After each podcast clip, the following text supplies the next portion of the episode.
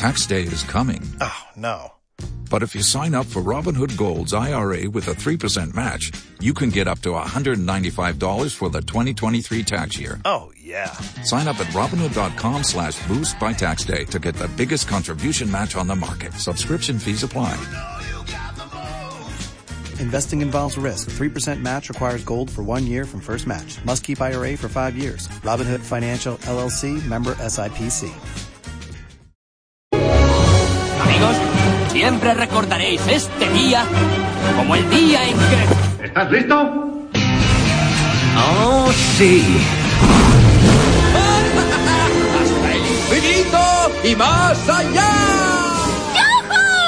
¡Lo hemos conseguido! ¡Oh, capitán, mi capitán! ¡Oh, capitán, mi capitán! Con lluvia, con sol, con nieve, con hielo, la función debe continuar. ¡Soy el rey del mundo! Aquí comienza el programa de cine de Radio Castilla-La Mancha.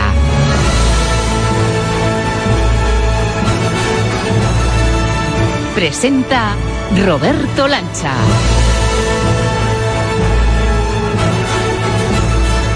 Hola a todos amigos del cine. Imaginen o incluso recuerden esa sensación de escuchar algo extraño en el cielo.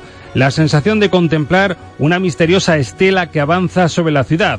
Miles de personas, urbanitas descreídos, se elevan su mirada y por fin surge la pregunta.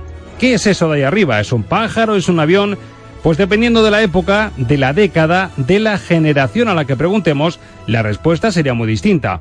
En los 80, por ejemplo, no habría dudas. Esa estela voladora y azulona con calzón vintage que se acerca sería sin duda Superman, el héroe alienígena de rasgos humanos llegado de Krypton. Pero oye amigo, el tiempo pasa, los cómics, el cine y la industria han avanzado a zancadas gigantes y la lista de superhéroes es muy muy grande y cada vez más poderosa. El de hoy, el que pide paso en la gran pantalla y también en este programa, es la primera pista, ha sufrido una misteriosa picadura de araña. Sí, te hablo del Spider-Man más millennial y adolescente, un flipado de los Vengadores con un padrino y mentor forrado de millones. Spider-Man Homecoming les está echando a la carterera un pulso de muchos quilates a grandes películas, entre ellas la película del momento, el Dunkerque de Christopher Nolan. Curioso, ¿eh? El hombre araña peleándole la taquilla al director del mejor Batman que se ha visto en el cine. Pues en un instante, el director de la revista Cinemanía, Carlos Marañón, nos va a desvelar las claves de este joven superhéroe que está como loco por fichar por los Vengadores. Aunque será otro superhéroe del cine muy distinto en las antípodas del concepto de superhéroe, el que nos va a servir hoy para afrontar la recta final de Estamos de Cine con un evocador sello musical. Es bajito, feo, narizotas, gafapasta, ojo pipa, habla muy deprisa y es carne de psicólogo desde hace siglos. Es uno más del montón cuando toca el clarinete, pero hay amigos, su superpoder es el talento que tiene para hacer cine. Llegar a rodar durante lustros una película por año. Ya sabes quién es, ¿verdad? El gran Woody Allen.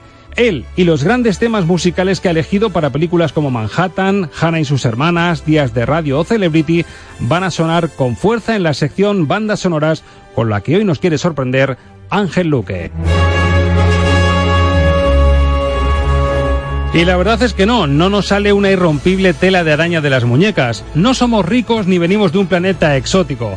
Nuestro poder es que cada semana podemos llamar a tu puerta para hablarte de lo que más nos gusta y hacerte compañía a través de la radio.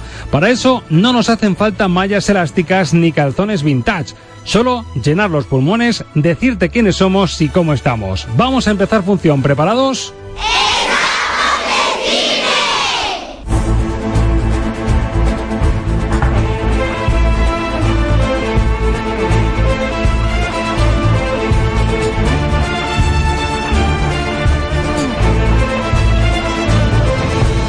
Puede la verdad que no sea una melodía tan conocida como la de Superman o como algunas de Batman, pero a más de uno le puede traer recuerdos de una serie de finales de los 60, principios de los 70 que hoy huele desde luego a naftalina, pero que abrió el camino.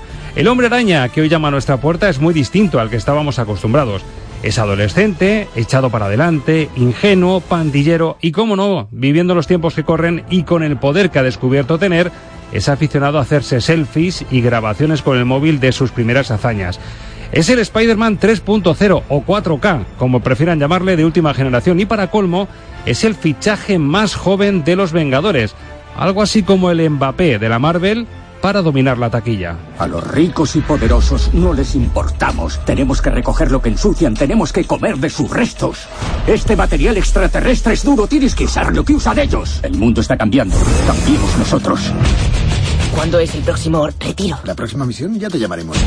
Creo que con un poco más de orientación serías muy valioso para el equipo. No es un abrazo, solo te estoy abriendo la puerta. Oh. Bueno, chico, suerte ahí fuera. Alguien recoge material de las batallas de los Vengadores y fabrica armas alucinantes. Es mi oportunidad de demostrar lo que valgo.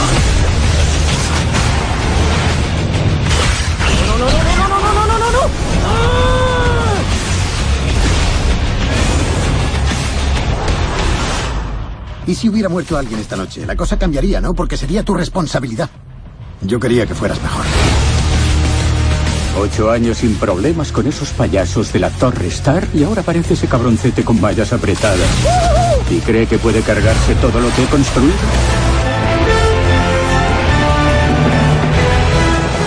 En la dirección, John Watts. En el reparto, pues muchas caras conocidas. El joven Tom Holland como protagonista, Robert Downey Jr., que es su padrino, Michael Keaton, Marisa Tomei. La pregunta, ¿qué tal estará el llamado a ser el taquillazo de principios de agosto y finales del mes de julio. Pues para salir de dudas vamos a hablar con alguien que ya ha tenido la suerte, esperemos que sea la suerte, de haber visto esta nueva entrega de Spider-Man. Es el director de la revista Cinemanía, Carlos Marañón, que además tiene el buen gesto, como se comprometió hace una semana, de atendernos desde sus vacaciones. Le pillamos en Galicia. Carlos Marañón, muy buenas. Hola, ¿qué tal? ¿Cómo estás? Bueno, has escapado, has empezado vacaciones, pero con los deberes hechos, con lo cual has visto ya Spider-Man Homecoming y nos puedes decir si merece la pena o no. Pues la verdad que sí, que, que, la he visto y, lo cierto es que la he disfrutado. Después de que la pereza la venciera a duras penas, porque sí es verdad que, que volver a enfrentarse de nuevo a un reboot, como se dice ahora, de un nuevo nacimiento del mismo superhéroe del que ya hemos seguido sus aventuras eh, no solo en la animación, sino, pues bueno, eh, Maguire y, Andrew Garfield nos han dado, eh, digamos, una imagen del personaje que ya teníamos muy en la cabeza y, de la cual pues ya estábamos incluso un poquito cansados.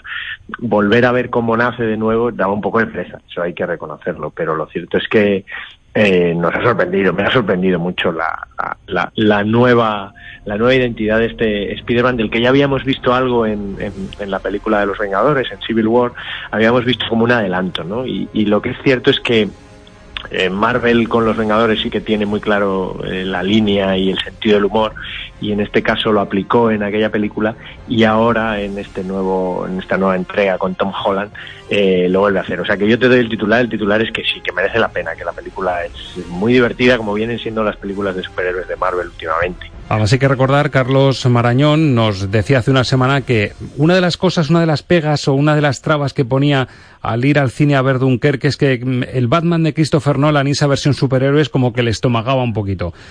Por lo tanto, claro, ir al cine a ver otra de superhéroes, como bien dices, una historia archiconocida como la de Spider-Man, que por cierto pasa un poco como Kirk Douglas y Michael Douglas. Eh, hace unos tiempos decíamos Spider-Man y nos quedábamos tan a gusto, ahora hay que decir Spider-Man para quedar bien. Es el, es el efecto Jedi también, ¿no? Era eh, toda la vida el retorno del Jedi y ahora es el retorno del Jedi. Exacto. Decías eso. Spider-Man. La pereza de los superhéroes, Carlos. Pero en este es cierto que yo creo que el, sello de la Marvel del humor, es decir, de los Vengadores, que a mí la primera entrega me sorprendió, me dejó cao mm. para bien. A mí el sentido del humor de Iron Man, que se convirtió en mi preferido por esa vena sarcástica de Robert Downey Jr. Y aquí, digamos que estiran el chicle, pero basándose en ese, en esa fuerza energía adolescente del protagonista. Yo creo que es clave. Eso es, eso es.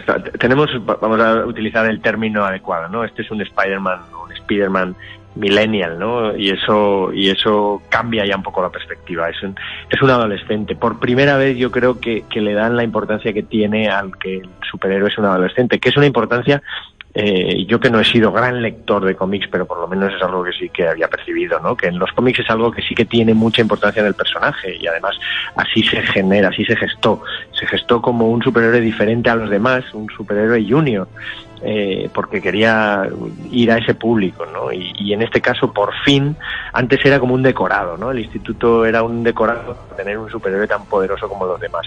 En este caso, el instituto es realmente el hábitat real de un superhéroe que está, digamos, con la L, ¿no? Con la L de prácticas. No, no, no es un superhéroe todavía con todas las de la ley, porque se trata de un quinceañero, es un chavalín. Eso funciona, funciona francamente bien, porque se convierte la película en una comedia de adolescentes, en una comedia de instituto como las que veíamos de John Hughes en los 80, ¿no? Películas como Todo en un día o como El Club de los Cinco, ¿no? Y, y, y tiene mucho de eso, como homenaje, sobre todo para los padres que vamos a ir con los niños a ver las películas, pero también como esencia para los propios chavales. Y eso combinado con que él quiere entrar en Los Vengadores y por supuesto tiene una relación muy especial con el que has dicho tú, que probablemente sea el más divertido, ¿no? El, este Iron Man de Robert Downey Jr.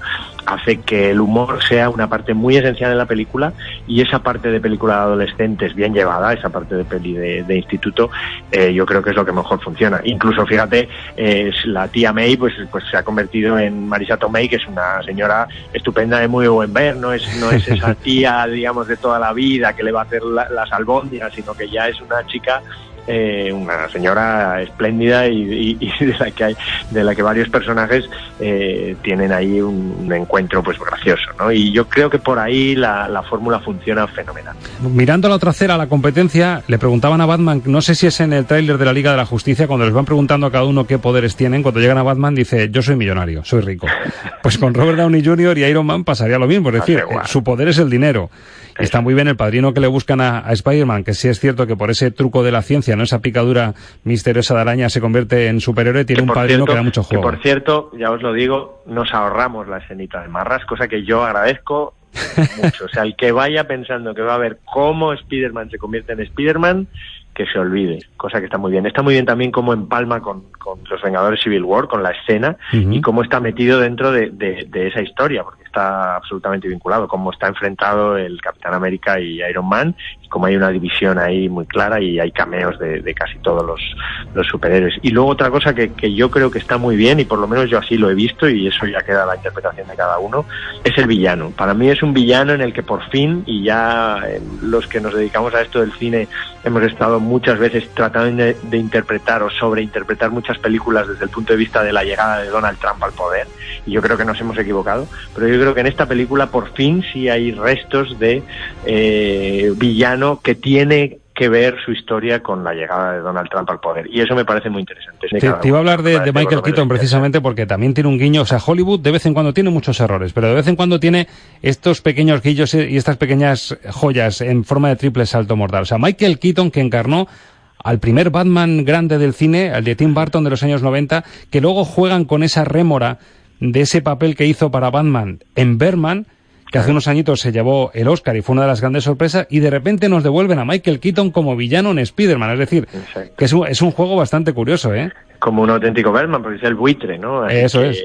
Así que, así que efectivamente, que es una película que está muy divertida, que está muy, muy bien, que es una, un, un entretenimiento bastante aceptable. Y más de siendo dos horas y casi 20 minutos, 133 minutos, dos horas y diez, es decir, película larga, sí. pero por lo que nos dice se pasa volando y espectáculo de palomitas eh, de garantías, ¿no? Es. Y con escenas postcrédito, precrédito, todo eso que lleva, que acarrea ahora la modernidad y los, los blockbusters. Creo que hay dos escenas postcrédito, o sea que nada de no levantarse. mucha prisa nadie por, por irse. que, que, que, que, bueno, que la verdad que es una, una película muy divertida. Yo, yo es lo que básicamente resaltaría, ¿no? Bueno, Carlos Marañón se moja siempre y a nosotros nos gusta poner notas, ya que estamos en verano y, y están las notas recientes, las de septiembre, las de final de curso. Sobre cinco, ¿qué le, qué le pondría a Carlos Marañón, director de Cinemanía, a este Spider-Man Millennial? Hombre, yo sabiendo lo que vamos a ver, por supuesto, sabiendo que vamos a ver una película de superhéroes y una película, eh, digamos, para toda la familia, le pongo cuatro estrellas y me parece una película muy, muy, muy apetecible. Sí. Cuatro estrellas, buena racha la que llevamos en el cine, desde luego. estamos haciendo el agosto, los blockbusters, hay que reconocer y más cuando dan esta calidad. La dio Dunkerque, que se ha convertido en una película absolutamente brutal. La está dando Spider-Man, es decir, buen verano de cine y yo creo que eso significa que el cine está en forma y es buena noticia, ¿eh? Sí, vendrán épocas peores, ya lo verás. Seguro, seguro que sí. Carlos, muchísimas gracias por atendernos, por hacer esta pausa en, en, plenas vacaciones para hablarnos del gran estreno de la semana. Felices vacaciones y, como hay que decir en estos casos, que viva el cine. Exactamente, un abrazo fuerte igualmente para ti. Gracias, Carlos.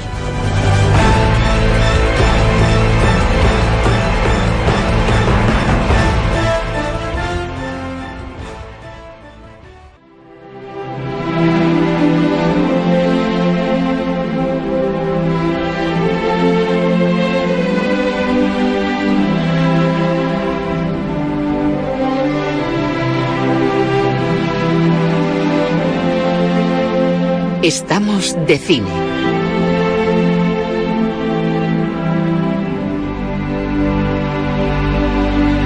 Con Roberto Lancha. Y ahora que estamos escuchando de fondo la deliciosa melodía del Señor de los Anillos, no se crean que más de un amigo me ha comentado que esa trama inmortal y conocidísima de Tolkien tiene ciertos parecidos con lo que ahora vamos a tocar, la gran serie del verano, que surca ya por el capítulo 2, camino del 3. Eso sí, aviso, si eres seguidor de Juego de Tronos y no vas al día, cuidado con los próximos minutos de Estamos de Cine, porque algún spoiler se va a colar.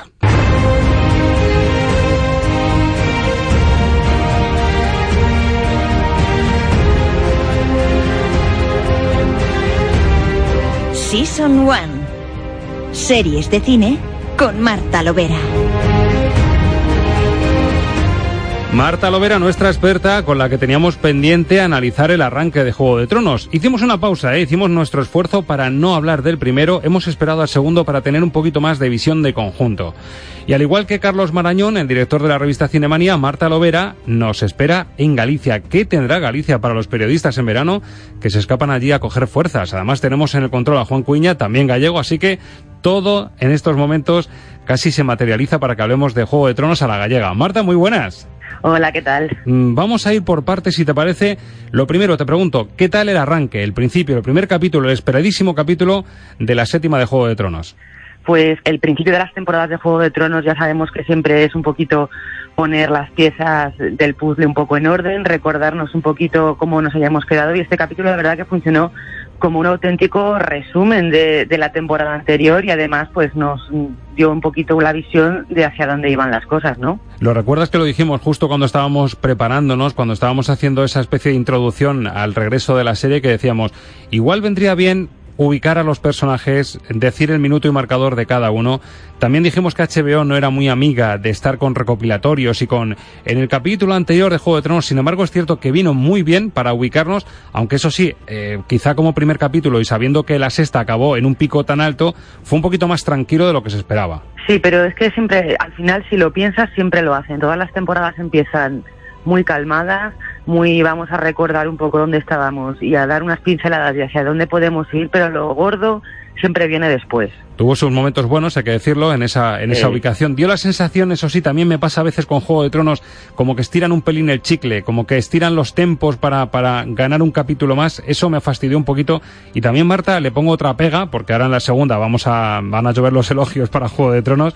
Pero sí es cierto que a veces pecan un poco en los capítulos hechos de transición o de ubicación, el acabar siempre con el sellito de los dragones y Daenerys. Sí, yo eso también lo veo. Eh creo que abusan un poco del momento Calesi. Venga, vamos a dejarla la última escena súper épica, ella y la frase para cerrar y ya lo han hecho varias veces durante, yo creo que sobre todo se ha notado en las dos últimas temporadas y llegará seguramente el quinto capítulo o el sexto en el que ella tenga una escena mega épica donde utiliza los dragones y queme todo porque es, es, el sello Kalesi. Y tenemos recientito el segundo capítulo que a mí me ha reconciliado por completo. Reconozco que el primero me dejó un poco tanta expectación, tanta espera para luego esto, pero amiga, en el segundo en Twitter decía algún, algún, uno de los seguidores que, que tengo en la cuenta y que tenemos en Estamos de Cine, eh, cuando yo elogiaba el segundo capítulo decía, sí, pero es que hay algunas actitudes de los personajes que no acabo de entender, hay un acelerón como muy rápido para que ciertas piezas encajen, y yo le ponía el ejemplo de los aviones cuando tienen que salir a una hora puntual, hay un poquito de retraso y luego arriba en vuelo el, el piloto mete caña, empieza a acelerar. Yo creo que pasa un poco con el segundo eso, que a lo mejor es cierto que nos hemos, encontramos personajes en situaciones ya muy avanzadas, pero claro, amigo, la trama tiene que avanzar. Desde luego el segundo capítulo ya es un poquito un plato más fuerte, esos últimos minutos mm, son brutales, aunque sí que es verdad que también me dio la sensación de que es un poco que esto salió como de la nada, digamos, como eh, esa batalla es un poco extraña, eh, o sea, muy inesperada. Yo desde luego no, no la veía venir y sorprende mucho, bueno, vamos a decirlo, la reacción de Cion, no vamos a decir lo que hace, pero esa reacción de Cion Greyjoy a mí me dejó loquísima. Una reacción de odio, odio en estado, vamos, nivel Dios.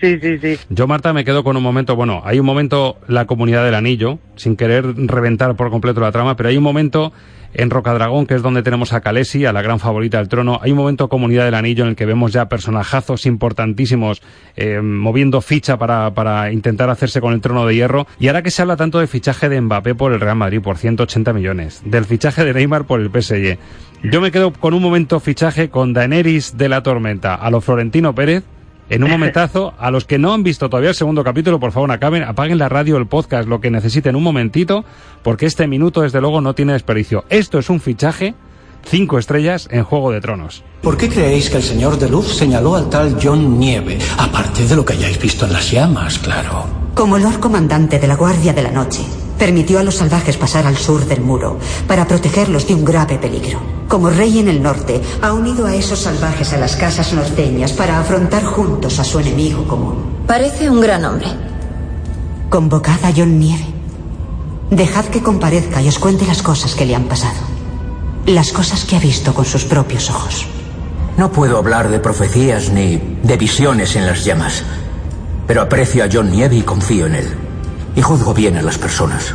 Si reina en el norte será un valioso aliado. Los Lannister ejecutaron a su padre y conspiraron para matar a su hermano. John Nieve tiene más razones para odiar a Cersei que vos. Muy bien. Enviad un cuervo al norte. Decid a John Nieve que su reina lo invita a Rocadragón. Pues ahí está el fichaje, se me han puesto los pelos de punta, Marta. Es tremendo, pero esta es la alianza que ya se veía un poco venir, ¿no? Que es, es- se ve como la alianza perfecta, ¿no? Si John y, y Daenerys se unen, mm, que puede salir mal. Tiene que lidiar con todos los clanes del norte que los del norte no les interesa eh, ocupar el trono de los siete reinos, ni les interesa desembarco del rey, les interesa defender el norte y quieren estar tranquilos después de una época muy chunga que han pasado, y es verdad. Y John está en realidad más preocupado por los caminantes blancos. Claro, la clave, la clave está exacto en, en que John Nieve le tiene que contar a Daenerys que realmente la guerra puede ser otra, porque hasta ese momento mm, la reina dragón todavía no sabe realmente que la amenaza puede ser otra, que no es solo Cersei y el trono de hierro, eso está clarísimo. Claro. Entonces veremos cómo se conjuga todo eso, pero ese esperado encuentro Daenerys-John, que seguramente se produzca ya muy pronto en la serie, va a ser va a ser una bomba, va a ser uno de los momentazos de la serie seguro. Y esa es la duda para, para el tercer capítulo. ¿Se mantendrá esta velocidad de vuelo? ¿Seguirán acelerando para que las piezas empiecen a avanzar y a juntarse todavía más? ¿O tendremos otro de transición o 50-50? Esa es la gran duda, ¿no? Ya mucha, mucha transición no puede haber. Hay que recordar que esta temporada va a tener solo seis capítulos, así que tampoco tienen mucho tiempo que perder. Desde luego entretenidos vamos a estar y es verdad que ha llegado el invierno en verano, pero qué bien sienta, ¿eh? Esperar el lunes para, para ver el nuevo capitulazo de Los Tronos. Madre mía, ya ves, tener ahí un capitulito, tus 55 minutos de Juego de Tronos, es que es un lujazo. Bueno, Marta, te dejamos allí de como mano derecha de John Nieve en el norte y si te dice que hay que ir a Rocadragón, tú te apuntas, ¿eh? Que tenemos que tener una espía ahí para contarnos todo. Hombre, sin duda, además me pilla cerquita que Rocadragón está en el País Vasco, así que Lo tienes al lado. está. Marta, gracias por atendernos siempre en las vacaciones y a seguir disfrutando. Que feliz descanso, ¿eh? Muchas gracias. Hasta la próxima. Life can be.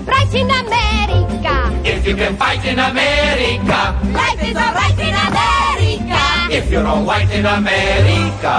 Estamos de cine. Con Roberto Lancha. Pues no falla, es sonar un gran tema musical como este de West Side Story, este América, y aparece nuestro experto en bandas sonoras, que es Ángel Luque. Ángel, muy buenas. Muy buenas. Bueno, llega un momento especial también para Estamos de Cine, con un protagonista muy especial, músico.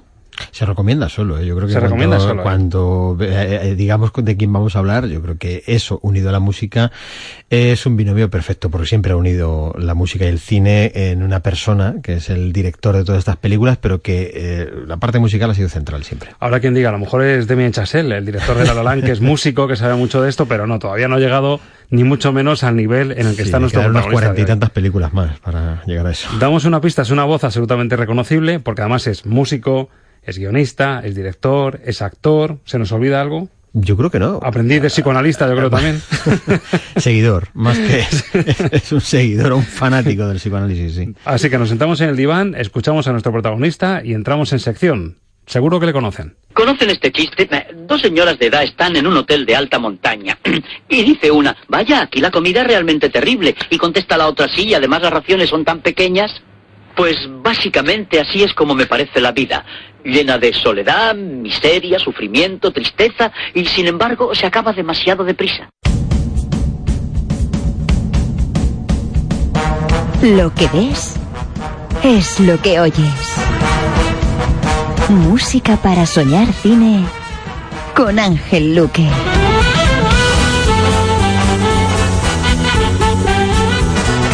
Señoras, señores, con todos ustedes, con todos nosotros, Mr. Woody Allen. Menudo genio. Un gran genio. Desde luego, eh, yo creo que Woody Allen tiene ese, ese aspecto que casi todos los genios tienen, y es o son adorados, o son admirados, o son odiados. Yo creo que no hay, es difícil tener un término medio con, con Woody Allen. Es verdad que yo separaría el Woody Allen más clásico, de unos primeros tiempos, a los últimos años de Woody Allen, donde vamos a película por año y muchas veces eh, ya uno no sabe muy bien por qué las está haciendo cuál es el motivo, no sé, porque uno acaba de ver la película y se queda como diciendo, bueno, si esto lo hubiera hecho tampoco pasa nada, es decir, no ni ha añadido ni ha quitado nada a su carrera, pero es verdad que el Woody Allen de los años 80, de los años 90, eh, yo me atrevo a decir, esto es una opinión personal, claro, que casi hasta Match Point, yo creo que es eh, un Woody Allen que nos ofrece una variedad cinematográfica, de, guiones, a pesar de que siempre estamos girando en torno a los mismos temas, siempre está ahí el psicoanálisis, los problemas con las mujeres y, eh, bueno, su estado semidepresivo, su forma de ser un poco eh, patoso ante la vida, pero realmente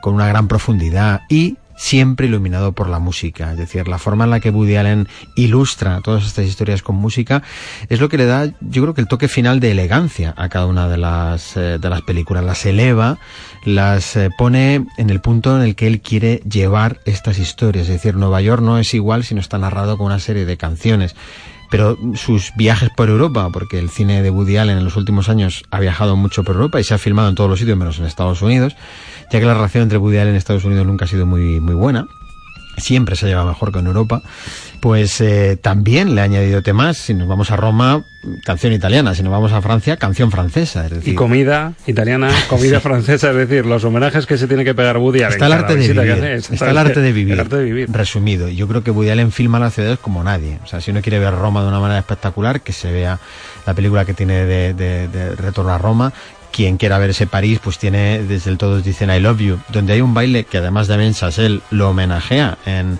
en la película de La La Land, que Sí. es cuando en, aquí en, a las- orillas del Sena, ¿no? Empiezan a bailar, entonces Precioso. terminan subiendo por el aire y flotando. Eso lo hace de Ben Chassel también en La La Land, ¿no?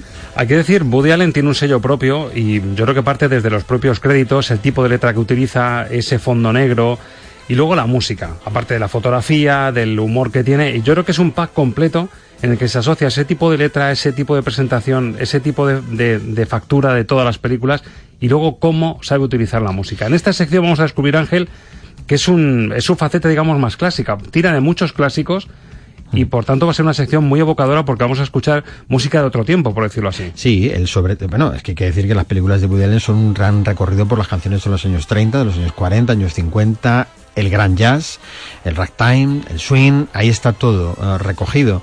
También la música clásica, porque siempre ha pivotado, también tiene gran admiración por Bach, por Stravinsky, por Schubert, aparecen en muchas, eh, Mia Farrow contaba una anécdota que decía, eh, el primer regalo que me hizo eh, Woody Allen fue un disco de Bach, eh, donde decía, escucha este tema que es muy bonito eh, y tenía unas recomendaciones de audición Dice, o sea, y, y- y tiene guardados aquellos discos que le regalaba Woody Allen de Bach con anotaciones suyas diciéndole cómo lo tenía que escuchar, dándole las explicaciones de te cómo hacerlo. en el sofá, cierras los ojos. Le daba explicaciones de cómo, de cómo hacerlo, ¿no? Esos han sido los dos, los dos y son los dos grandes pilares de, la, de las bandas sonoras de Woody Allen, que hay que decir que ha trabajado solo en sus dos primeras películas eh, con un compositor que se llama eh, Marvin Hamlis y con Marvin Hamlis hizo las dos primeras bandas sonoras, eh, la de Atrapa el dinero y corre y la de, la de Bananas, esas dos bandas sonoras y a partir de ahí decidió que no quería compositores, sino que lo que hacía era una cosa muy graciosa, como todo lo de Woody Allen, y era que él se llevaba los discos de su casa ponía el visionado de la película, sacaba los discos y empezaba a poner canciones, a ver cuál le pegaba para esa escena. A ver cuál casaba mejor con la. con Si casaba ¿no? la dejaba, si luego en el montaje la cortaban, la volvía a quitar y volvía a buscar otra otra canción. Y así ha ido haciendo un recopilatorio de casi 500 canciones que aparecen en sus películas, que es una pasada. Lo bueno es que llevaba buenos vinilos porque tiene muy buen gusto musical. Sí, es lo que le salvaba, ¿no? eh, sí, no, claro. Él, él, eh, es amante desde que era niño y, y- y escuchó los primeros temas de jazz. Se hizo un gran, gran amante de jazz y deseó y ansió siempre ser músico, que era uno de sus grandes eh, objetivos. Él dice que menos mal que sea que, que- que es un mal músico, es decir, aunque es un hombre que de oficio, esté donde esté, aunque esté rodando, tiene sus dos horas que las utiliza para ensayar. De hecho, cuando el polémico Oscar de Annie Hall, que fue su primer Oscar y su único Oscar como director, porque el resto son como guionista, pues eh, no fue a recogerlo, que fue una de las polémicas que hubo, no fue a por el Oscar. Entonces la academia se ofendió muchísimo y dijo que es que lo sentía mucho, pero que tenía un concierto y tenía que ir a tocar, eh, que se le había olvidado. ¿no? bueno, directamente no quiso ir. Entonces eh, él es metódico, se tira sus dos horas de ensayo, pero él dice que menos mal que es muy mal músico, porque si no el cine no hubiera contado con él para hacer las películas, porque se hubiera dedicado solamente a ser músico. Clarinetista, que es lo que es. Tiene toda la razón del mundo. Hemos empezado con Historias en Nueva York, esa trilogía que firmaron Scorsese, Coppola y el propio Woody Allen, y está sonando ya otro temazo maravilloso con Frank Sinatra como protagonista y ese Night and Day.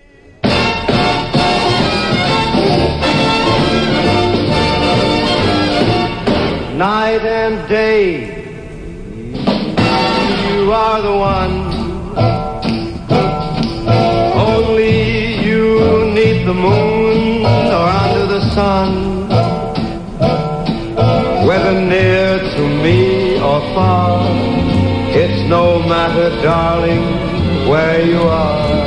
I think of you day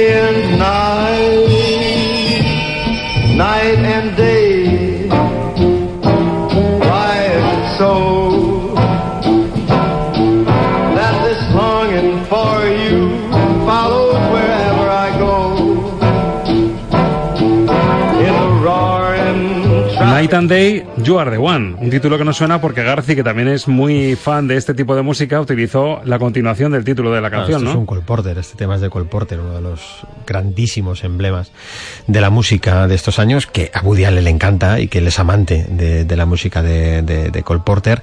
Y este Night and Day, bueno, en Días de Radio, que es, eh, yo creo que, bueno, yo creo que la mejor, sin duda alguna, recopilación que hay de temas, y es un homenaje a donde estamos, a la radio, es quizá a la, la fuerza de la radio y cómo acompañaba en esos años En esos 40 en los que no había otra cosa. Es decir, era, era la compañía de mucha gente pues que tenía que sobrevivir como podía, la soledad, el aburrimiento, no había televisión, no nos descargábamos series y era el momento de, de apreciar la radio. Y yo creo que dio en la diana por completo. Qué gran película. Qué gran película, es un grandísimo homenaje y a él lo que hizo, pues como te he contado antes, él cogió unos cuantos discos de, de toda su gran colección de discos y dijo, vamos a ver, ¿qué escuchaba yo cuando estaba en mi casa en la radio? ¿Qué oía? Pues yo escuchaba a Frank Sinatra cantando el Night and Day de Cole Porter, pues tiene que sonar.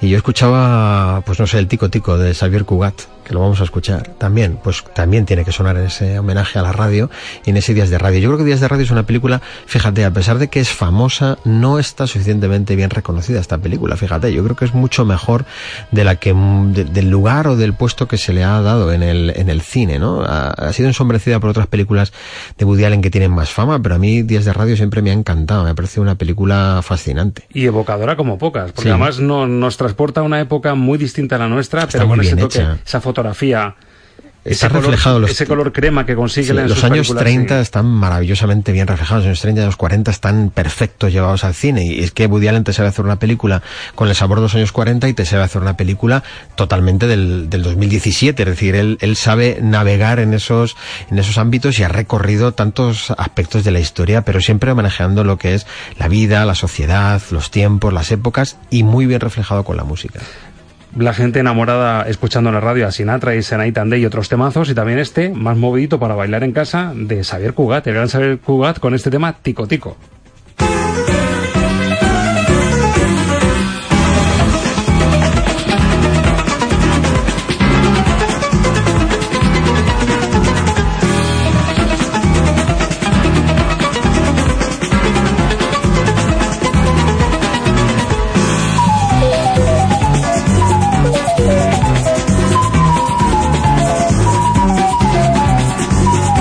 Esto también es de concurso, Ángel. ¿eh? Nos gusta decir aquello de si pusiésemos o preguntásemos qué música o qué canción de un compositor español llegó a utilizar Woody Allen para recordar y rememorar los tiempos de la radio en los 40.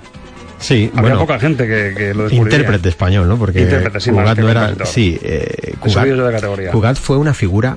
Fue una figura que yo creo que también en España no está suficientemente valorada y reconocido. O sea, ese trabajo con Rita Hayworth, eh, todo el mundo lo va a recordar porque fue el que descubrió a Nina, ¿no? Está por la academia, está Operación Triunfo, pero verdaderamente es que eh, Xavier Cugat venía de una historia en Hollywood, venía de esa relación con Rita Hayworth, venía de eh, a par- participar en grandes en grandes películas. Él aparecía dirigiendo su orquesta de Xavier Cugat, que llegó a ser casi tan famosa como la de Glenn Miller. O sea que, que realmente mm, yo creo que no, no ha habido figura, y por mucho que se hable de otros cantantes, no vamos a mencionar aquí ahora ninguno, pero otros cantantes españoles que siempre se dice el más internacional. del- yo creo que como Xavier Cugat, a ese nivel de gran artista, no ha habido ninguno en, en España, eh, como, como lo que hizo Cugat en esta época dorada, además de Hollywood. Por eso tenía que aparecer en estas películas, porque eh, para Woody Allen muchas de esas referencias eh, también pertenecen a, a esa historia. Es decir, son personajes que aparecían en el Hollywood de ese tiempo y él también lo homenajea así.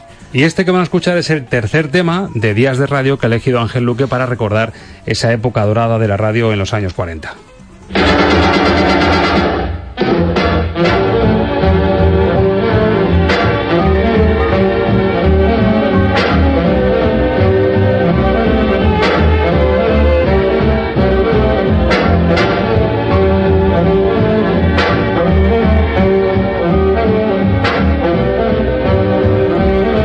Recuperamos ese aire elegante, ese aire más Cole Porter también. eh, deja atrás un poquito ese colorido de Xavier Cugat y encontramos esa música que tanto le gusta a Woody y que casi podría coser muchas de sus películas, sin volverlas. el sonido americano fundamental, ¿no? Que con Glenn Miller.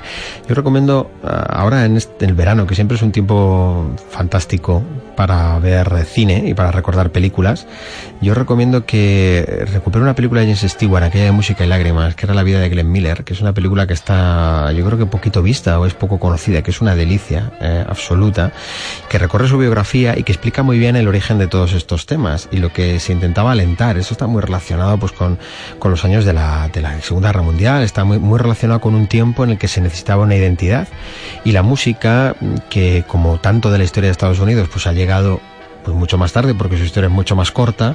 La gran búsqueda pues con un Bernstein con un Gershwin con un Glenn Miller etcétera de su sonido venía y pasaba por estos temas y el jazz y el blues y el swing todo esto que les identificaba eh, realmente en estos años 40 años 50 como este Opus One por ejemplo fueron y dieron grandes temas grandísimos temas no que es, es donde los pongas ya te están dando una pátina de glamour, una pátina de, de elegancia, ¿no? En lo que tú escuchas, que es única y te suena a un club de, a un club de jazz y te Esa suena... evasión en estado puro. Te sientes en casa, aunque estés a lo mejor recogiendo la cocina, pero te sientes casi que llevas un traje elegante. Es una forma de vivir también. Una forma de vivir y de, Es una forma de vivir. y de mirar la vida, sobre todo. Mm. Aunque estés en un contexto que no sea del todo tan luminoso y sea un poquito más gris. Así es. Damos un salto muy bonito y ah, tocamos otro de los grandes clásicos de Woody Allen. Estamos en el año 86. Hannah y sus hermanas.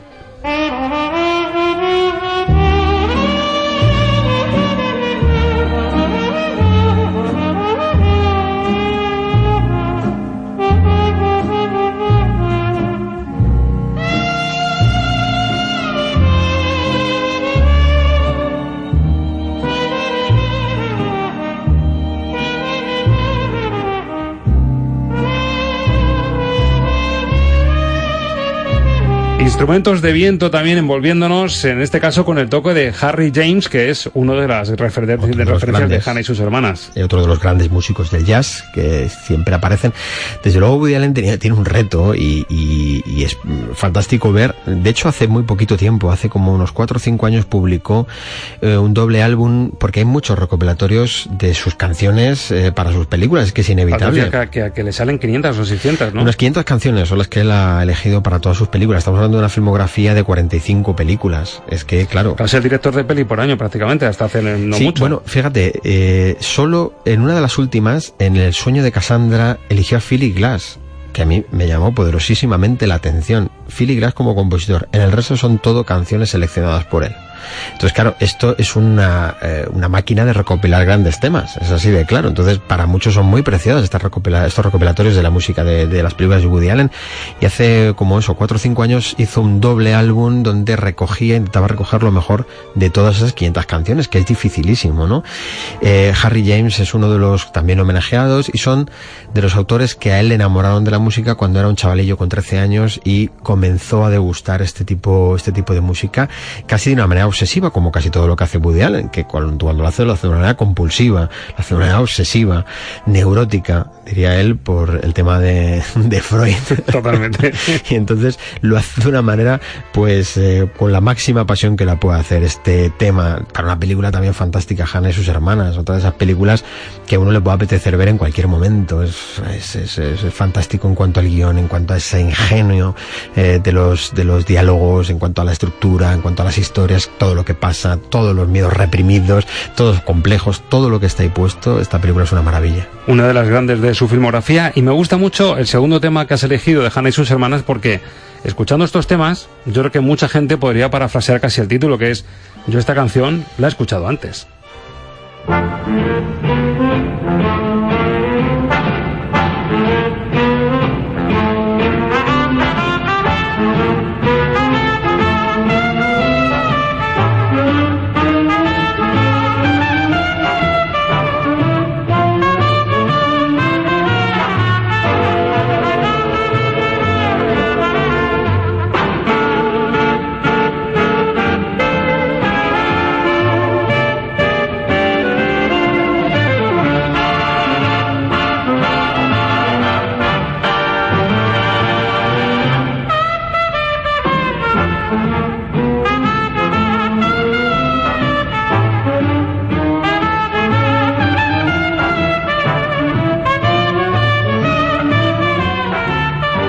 Genial de Hannah y sus hermanas. ¿Por qué elegiste este en concreto, Ángel? Porque da esa sensación también de, de la música que él quería utilizar para, para, envolver la historia, para recoger la historia. Son temas muy cinematográficos todos. Es decir, todos han aparecido en el cine de una manera uh, o de otra. ¿eh? Aparecían en muchas de las, de las grandes películas de los años 40, de alguna manera, y todos fueron grandes éxitos en, en sus tiempos.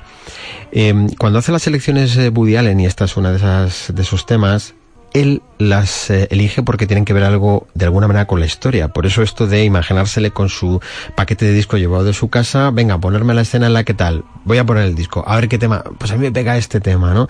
Tienen algo, algo que ver. Desde luego es una de las melodías más famosas de las que aparece en Hannah y sus hermanas y de la historia del jazz. Es uno de esos, de esos temas que han marcado, que han marcado una época y que todas las grandes orquestas eh, de estos temas oldies, como se les llama, eh, siempre la han, interpretado, la han mimado mucho. Es uno de esos temas que uno se encuentra en homenajes que además luego aparecen en películas que ya no son de este tiempo, como por ejemplo con Falda de Salvo Loco. Tenemos una Marilyn cantando canciones que van en esta línea, aunque fueran compuestas específicamente para ella, pero esto siempre está muy relacionado con el cine, ¿no? Este tipo de música. Fíjate, me recuerda bastante Woody Allen como cine autor que hace, y salvando las distancias, por supuesto, a lo que hace Quentin Tarantino al usar sus bandas sonoras. Tienen un gusto muy peculiar, un gusto musical muy peculiar y llevan sus vivencias, sus historias y en el caso de, de Quentin Tarantino un gusto musical un poco underground sí. y sin embargo lo subliman en sus películas y se convierten casi en éxitos. A Woody no le ha pasado eso porque son éxitos ya consumados y de otra época, son oldies, pero sin embargo Quentin Tarantino con ese gusto peculiar ha sabido muy bien llevar sus recuerdos, su bagaje y esa, esos vinilos que a lo mejor nadie hacía caso y de repente son canciones conocidas por todo el mundo gracias a esa claro, eso, eso, es lo que diferencia eh, una película que sea de autor porque de autor no significa solamente que el director también sea el guionista, o sea, y sea una historia de su vida, o sea, no, porque lo de Spielberg que hablamos el día de ET, eh, él es el ideador de aquello y está inspirado en algo de su vida, pero no es una película de autor. Estas películas son películas de autor, ¿por qué? Porque es que hasta la música está elegida. Es decir, cuando hablamos de grandes recuperatorios que se han hecho en el cine en los últimos años, sobre todo con las canciones de los 80, eso está seleccionado por un equipo de gente que estudia un poco los gustos y mmm, crea pequeños videoclips dentro de las películas. Esto no son videoclips, es otra cosa. Es el propio autor reflejándose en la música que él quiere poner. Está su vida y como es su vida, él pone la música que le gusta. Es decir, si tú yo te invito a mi casa, te digo, mira, vamos a escuchar esto que a mí me gusta mucho. A lo mejor a ti te, te parece aburrido pero esto refleja lo que a mí siempre me ha gustado, o esto refleja lo que yo soy, o, o me recuerda a tal momento que me gustó mucho, mucho este tema, ¿no? Entonces, claro, cuando Woody Allen te mete a Bach, lo hace de la misma manera que metió a Glenn Miller o a Frank Sinatra. Para Porque él le evoca lo, lo, que él quiere evocar en ese momento. Y habla de que el gusto por la música está muy, muy unido a lo que él quiere contar de su vida. Es decir, la música y su vida van unidas. Eso es una película de autor. ¿Te parece que nos vayamos al origen de todo, a esa isla urbanita que tanto le gusta a Woody Allen, a su universo tan particular? Muy Año bien. 79, estamos en Manhattan.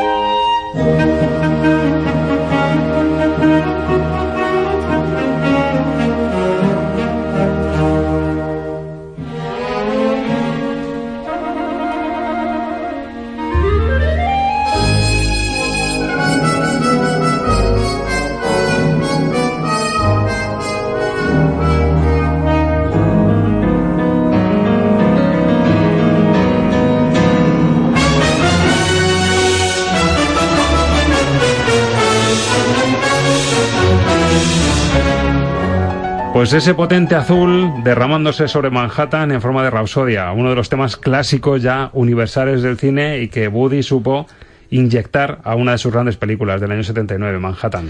Si, y, si hubiera vivido, porque claro, esto, la Rhapsody in Blue es anterior, mucho anterior a la historia de, de Manhattan y él habla cuando hace la introducción al principio de la película de qué es lo que le inspira ese Manhattan y es la Rhapsody in Blue. Esta, esta melodía le recuerda a ese blanco y negro del recuerdo de Manhattan, ¿no? Y va unido eternamente ya la Rhapsody in Blue con esa imagen desde el puente de Brooklyn, ¿no? Eh, pero Gershwin, que, que murió con 39 años eh, y muy joven, yo no sé qué hubiera pensado pero realmente yo creo que mmm, se hubiera sentido totalmente reflejado en, en, en el en la imagen, ¿no? En la parte fotográfica de la película, porque yo creo que esto es lo que él estaba también un poco pensando en cierta medida, está perfectamente unido. Fíjate que la música de Gerwin, siendo considerado, pues yo creo que, que, que el gran músico clásico del, de, de, los americanos de Estados Unidos, ¿no? Inspirándose además en los últimos grandes franceses como en Debussy, etcétera. Eh, cuando él se va a vivir a París, que hace la música de un americano en París, que luego se convertiría en musical de Vincent Minelli, con un Gene Kelly soberbio, y utilizarían muchos de esos temas creando una historia en torno a la música un americano en París. Él compuso esas obras no pensando en el cine, y sin embargo luego se han adaptado perfectamente al cine. Este tema es el que grabó la Filarmónica de Nueva York con la dirección de Zubin Meta. Eh, ¿Por qué quiso eh, Woody Allen que fuera este tema? Porque quería que fuera una orquesta neoyorquina, la Filarmónica de Nueva York, y la primera grabación que había de la Filarmónica de Nueva York de este Rhapsody in Blue es esta, dirigida por Zubin Meta. Quiso que sonara, la primera vez que la Filarmónica de Nueva York tocó esto, era lo que tenía que sonar en Manhattan. Y este tema yo creo que sí, que al contrario que otros que ya estaban asentados y eran conocidísimos y se han usado en muchas cosas, este sí que lo ves, al oírlo, lo ves en pantalla grande. Es decir, sí. esta música es cine ya está asociado con, el, con un gran clásico como es Manhattan. Es una de esas películas que está en la famosa biblioteca esta del Congreso americano, dentro de la lista de películas que por su sentido cultural, histórico, etcétera, pertenecen al acervo popular y cultural americano y que preservarlas. Entonces una copia se guarda en la biblioteca del Congreso de Estados Unidos y esta es una de esas.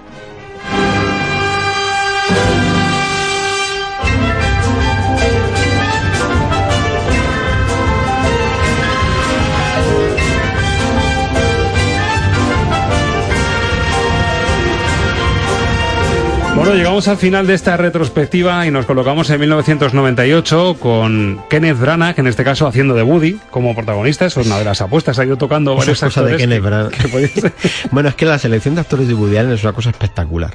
Y de actrices. Me parece, me parece increíble con la cantidad de actores y actrices que ha trabajado. Es una cosa Tremendo. bárbara, ¿eh? es tremendo. Es un poco el, el fenómeno, observando las distancias también, Almodóvar. Es decir, ser un chico Almodóvar, ser un chico chica Woody Allen. Eso Sí. tienes un sello como diciendo, eh, que yo...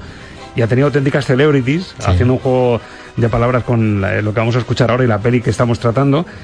Pero claro, hay mucha gente que era asociada al cine comercial que decían, oye, yo para ser algo tengo que estar en una de Woody Allen. No, no, yo es que por ejemplo veo Match Point y a mí me parece que las interpretaciones del elenco de- es que es, es, es sorprendente. Yo creo que no han hecho nada parecido muchos de esos de los que salen en esa película. Han hecho es un algo clásico después. ya Sí. de siempre. Es una Sí, sí. grandísima película, obra maestra prácticamente, y son personajes y, actores y actrices asociados a cine comercial. Muchos de los que luego la recuperaban, Misteriosos en Manhattan, por ejemplo, eh, muchos de los que aparecían en series eh, de televisión americanas que eran muy conocidas, eh, muchas de esas eran recuperadas por él, él volvía a tener esos, a esos músicos a esos personas actores y, eh, y los hacía revivir de nuevo. O sea que él ha tenido, hay muchos, por ejemplo, Diane Keaton, claro, por su relación con ella, Mia Farrow, que han pertenecido a su historia, pero luego muchos otros que los iba recuperando para sus películas y volvían a brillar de manera maravillosa, ¿no? Aquí tenemos a un aspirante a escritor que intenta involucrarse de alguna manera, está buscando pues lo típico, su, su gran obra, su gran novela, escribe de viajes, de,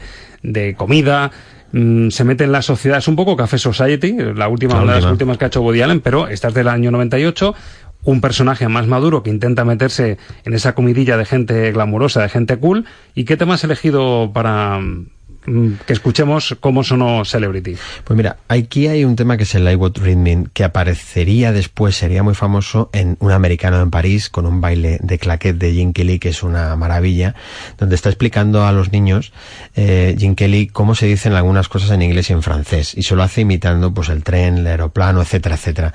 Y eh, el I es un tema que eh, ya había compuesto Gershwin, como tema instrumental, después se hizo canción, después apareció en un americano en París y después todos los grandes músicos de jazz lo han versionado.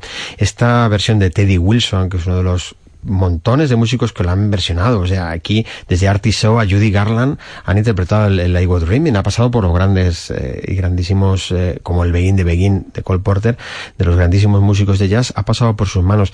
Y yo creo que simboliza, es el tema que mejor simboliza todo el espíritu de lo que las películas de Allen, de la forma de vida que él quería reflejar. Y es uno de los grandes himnos, de los grandes temas eh, jazzísticos desde Kerswin en adelante que, que ha habido.